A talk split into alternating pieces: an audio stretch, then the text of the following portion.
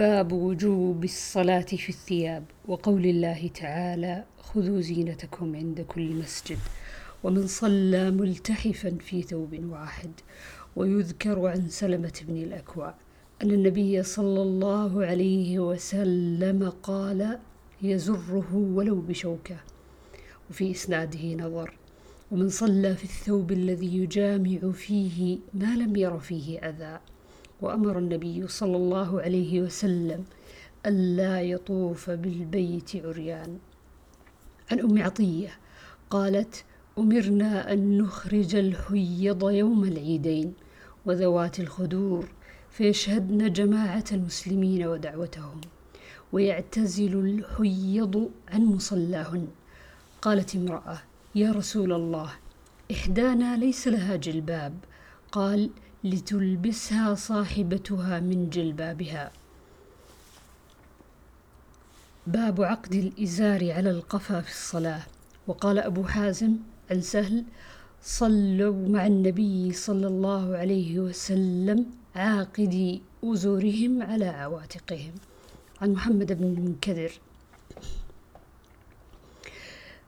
قال صلى جابر في إزار قد عقده من قبل قفاه. وثيابه موضوعة على المشجب. قال له قائل تصلي في إزار واحد؟ فقال إنما صنعت ذلك ليراني أحمق مثلك. وأينا كان له ثوبان على عهد النبي صلى الله عليه وسلم. وعنه أنه قال رأيت جابر بن عبد الله يصلي في ثوب واحد وقال رأيت النبي صلى الله عليه وسلم يصلي في ثوب. باب الصلاة في الثوب الواحد ملتحفا به. قال الزهري في حديثه الملتحف المتوشح وهو المخالف بين طرفيه على عاتقيه وهو الاشتمال على منكبيه. قال وقالت أم هانئ التحف النبي صلى الله عليه وسلم بثوب وخالف بين طرفيه على عاتقيه.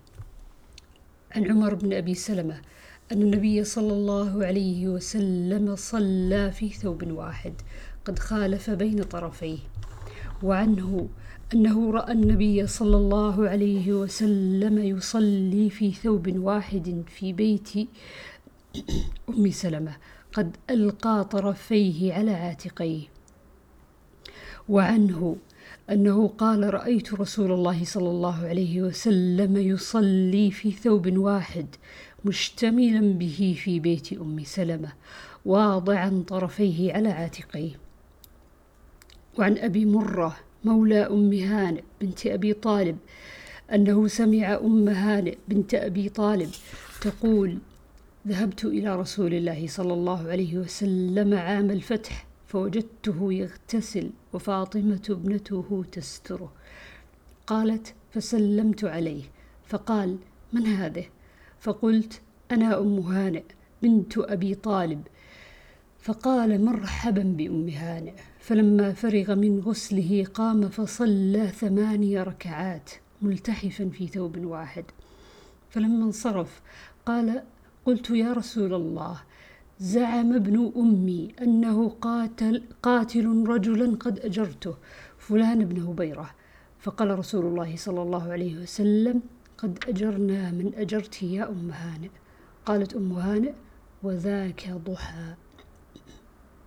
وعن أبي هريرة أن سائلا سأل رسول الله صلى الله عليه وسلم عن الصلاة في ثوب واحد.